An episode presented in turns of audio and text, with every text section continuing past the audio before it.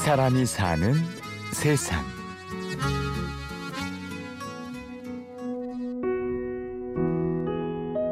저마다의 사연으로 삶의 벼랑 끝에 선 사람들이 있습니다.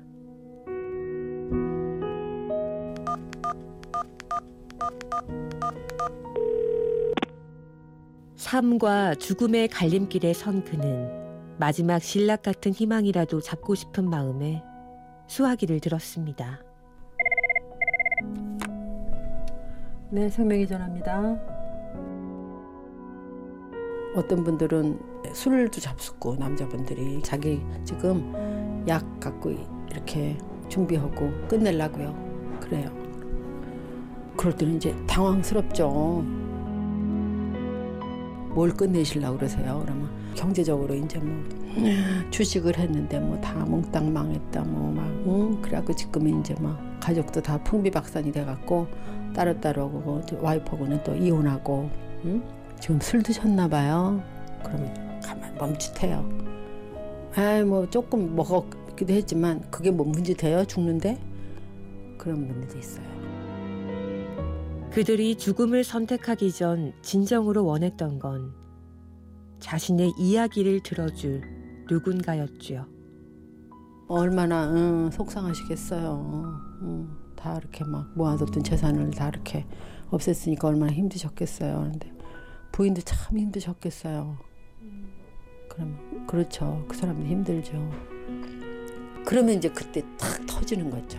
우시면서 그 이제 문제로 인해서 자기가 고통받았던 게 탁 터져서 이제 막 죄송하다 하는데 아니라고 우시고 싶으면 우시라고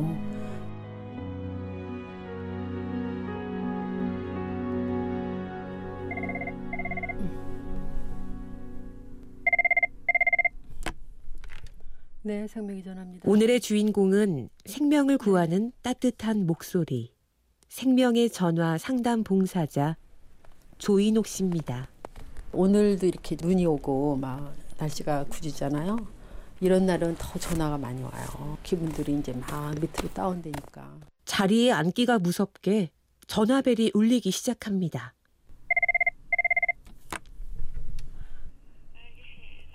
네, 감사합니다. 음, 아, 오늘 눈이 왔 지난 20년간 들어온 전화 벨소리. 하지만 아직도 벨이 울리면 일단 가슴부터 철렁 내려앉는다는 이녹 씨입니다.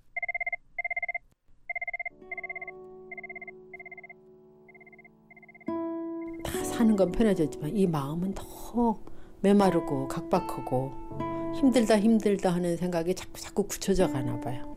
참다 참다 이제 막 여기 이제 목에까지 차서 음, 어디다가 이제 그래도 얘기는 좀 하고 싶은데 그래도 여기에 전화 가시는 분들은 좀 나은 거예요.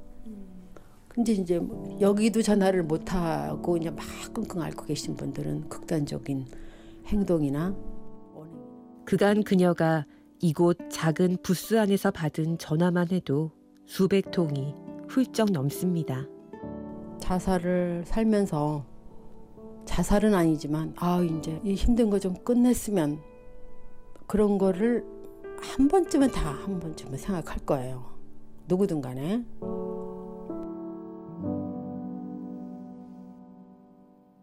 때론 푸근한 엄마처럼, 때론 든든한 친구처럼 수화기 너머의 이녹 씨는 언제나 진심을 다했습니다. 어떤 분들은 털어놓기가 좀 멋쩍은지 연령대가 어떻게 되세요? 그리고 묻는 사람도 있어요. 그럼 이제 제 연령대를 이렇게 탁 얘기를 하거나 아니면은 지금 전화 걸으신 분 나이 또래에 아들이 있다. 그러면 이제 아 그러세요? 그러고 편하게 얘기를 해요. 음. 뭐 저는 학력이 높고 뭐 스펙이 좋고 그렇더라도 많이 전화해요. 자기가 왜 그런지 모르겠다. 그런데 이런 얘기를 집에 가서 하시냐 그러면 아 집에서는 얘기 안 한 지 오래됐다.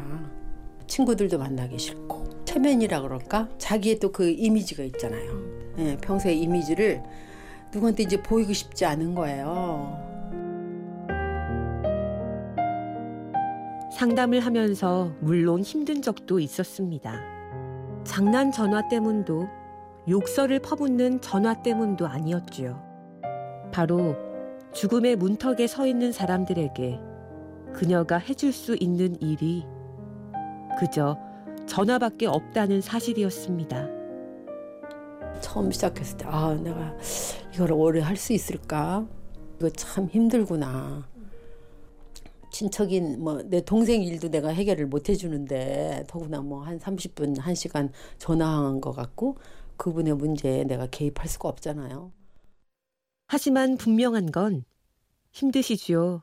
라는 그녀의 이 따뜻한 말 한마디가 마음을 움직였다는 겁니다. 죽음이 아닌 삶의 길로 발걸음을 돌리게 했죠.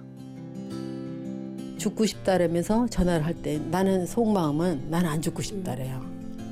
응? 나 안 죽고 싶은데 어떻게 좀 해, 해주세요. 그런 그런 얘기가 속마음에 깔려 있대잖아요. 좀 더 살아보시면 그래도 이렇게 살 가치가 있으니까 세상에 나온 것 같아요.